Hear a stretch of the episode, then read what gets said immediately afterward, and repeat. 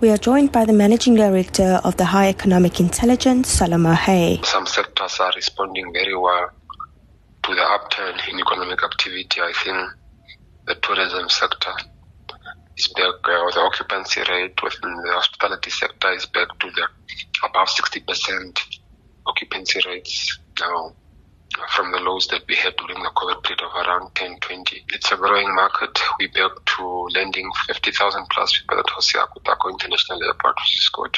In terms of uh, private sector credit extension, it's still depressed. Uh, I think was an upturn, a slow upturn for September. But generally, households and individuals and businesses still remain under huge pressure. We were looking at debt to disposable income at the country level or at national level if it were, it's around 70%. So what that means is that for every Namibian dollar that you 70 70 Namibian dollars of that is debt. Now, if you adjust that for individuals and uh, households, it even become higher. So we very much clicking or rather uh, tethering towards the 80, just above 80% of uh, debt to disposable income. So what this means is that we are becoming a highly indebted community or society or country where households and individuals are under extreme pressure.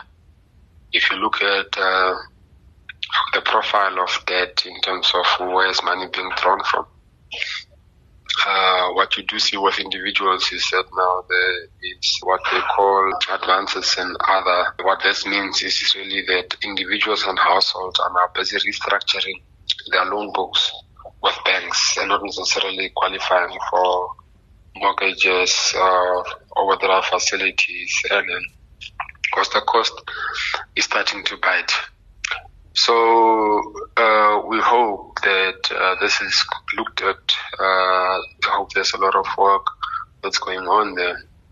There was also the financial services monitor that was launched by Old Mutual recently it's, an indicator that should be kept in check uh, because through that one will be able to understand what the expectations are in terms of positioning banks and financial institutions. To be careful of what has happened in other jurisdictions. But I think it does not, uh, at this stage, there's no red flags or for us to be alarmed in terms of uh, capital adequacy and the liquidity positions of banks. They remain strong.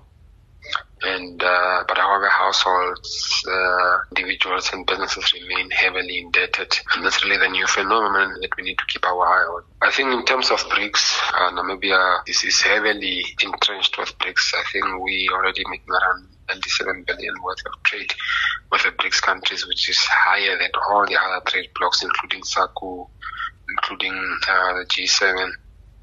And if you add the BRICS Plus to that equation, then it's even much higher. I think the BRICS Plus, our trade is around 12 billion. So the the long and short of it is that BRICS is becoming a big player. And maybe I might actually join BRICS, or rather, is already entrenched in BRICS.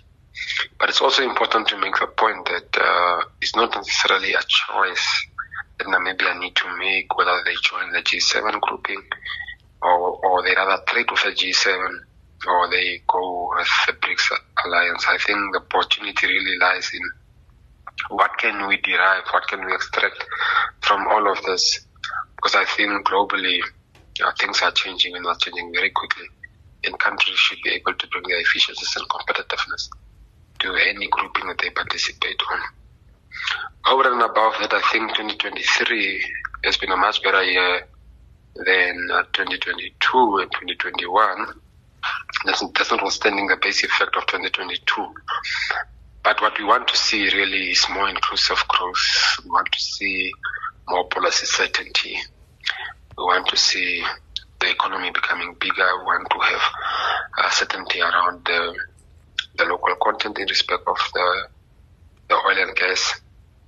We also want to see some level of certainty on the investment promotion and facilitation bill because it's been hanging for a while. So we are bringing the year to a close with quite a bit of optimism.